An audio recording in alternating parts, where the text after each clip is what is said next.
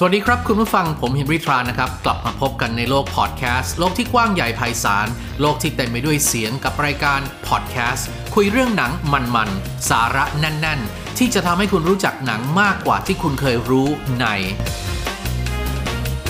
ดูหนังฟังเอ็มทอ k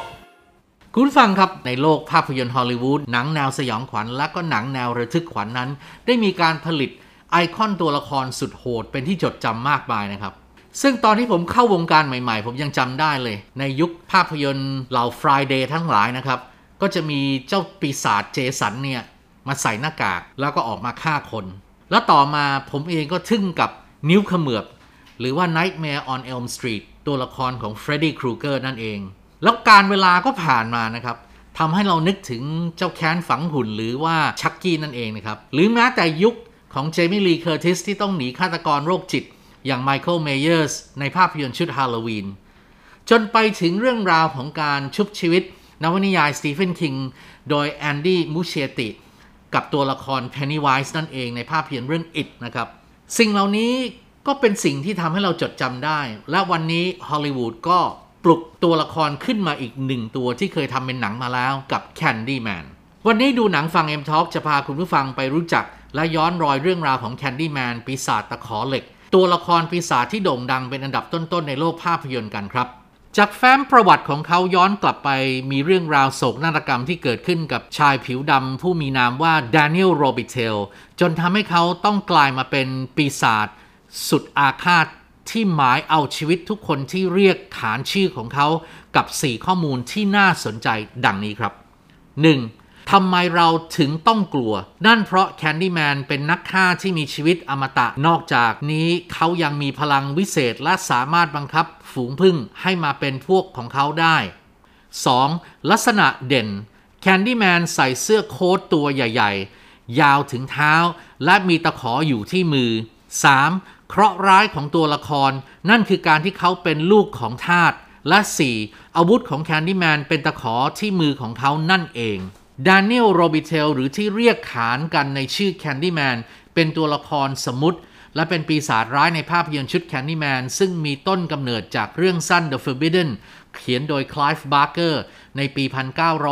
1985 จุดกำเนิดของการเป็นปีศาจนั้นเกิดขึ้นหลังจากที่ดานิเอล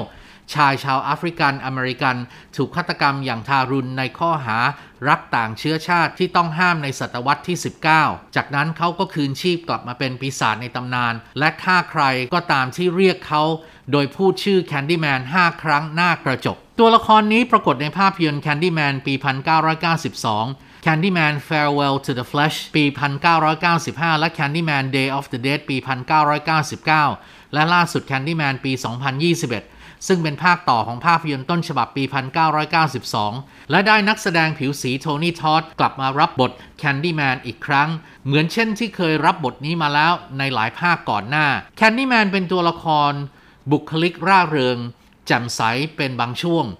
ร่างของเขาเป็นสีเหลืองคล้ายขี้ผึ้งริมฝีปากของเขามีสีฟ้าซีด ดวงตาที่ดุร้ายของเขาเป็นประกาย ราวกับม่านตาที่ประดับด้วยทับทิมแจ็คเก็ตและกางเกงของเขาเป็นงานเย็บประติดประต่อกัน ใบหน้าของแคนดี้แมนน่ากลัว คล้ายคนเป็นโรคดีซ่าน ในขณะที่กลิ่นตัวของเขาเหมือนลูกอม เป็นที่มาของฉายาแคนดี้แมนที่สำคัญคือมีตะขอและผึ้งเป็นสัญลักษณ์เปรียบเสมือนอาวุธของเขา และในปี 2021 นี้จอร์แดนพีลเจ้าของรางวัลออสการ์จาก Get Out เตรียมปลดปล่อยความสดใหม่ของตำนานเมืองเลือดเย็น โดยเขารับหน้าที่โปรดิวเซอร์และได้ผู้กำกับหญิงไฟแรงนีอาดาคอสตาเป็นผู้นำงานคลาสสิกสุด cult มาทำใหม่อย่างร่วมสมัย ซึ่งผลงานกำกับหนังเรื่องต่อไปของเธอ คือหนังซูเปอร์ฮีโร่ The Marvels ซึ่งเป็นภาคต่อของกัปตันมาเวลในปี 2019 ครับ เนื้อเรื่องในภาพยนตร์เล่าถึงโครงการบ้านจัดสรรสำหรับอยู่อาศัยที่มีชื่อว่า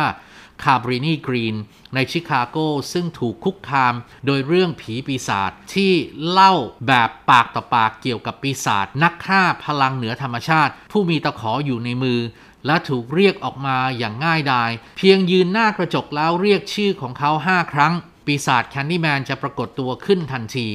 ในปัจจุบันมีศิลปินแนว visual ที่ชื่อแอนโทนีและบริอาน่าผู้อำนวยการแกลเลอรี่ซึ่งเป็นแฟนของเขา ได้ย้ายเข้ามาอาศัยในคอนโดสุดหรูสไตล์ loft ในคาบรินีที่เพิ่งปรับปรุงใหม่ เมื่อมีเรื่องราวอันน่าขนลุกเกี่ยวกับแคนดี้แมนเกิดขึ้นในสตูดิโอศิลปะของเขาแอนโทนีจึงเริ่มค้นหาข้อมูลอันน่าขนลุกของมัน ขณะเดียวกันก็ต้องรักษาสถานะโลกศิลปะในชิคาโกไปพร้อมๆกัน นี่จึงเป็นการเปิดประตูสู่อดีตที่ซับซ้อน ที่ปลดปล่อยความผิดปกติของจิตใจและความรุนแรงอันน่าสยดสยองนำพาให้เขาต้องไปเผชิญหน้ากับความขัดแย้งสุดสะพรึงในเวลาต่อมา ภาพยนตร์ Candyman ฉบับปี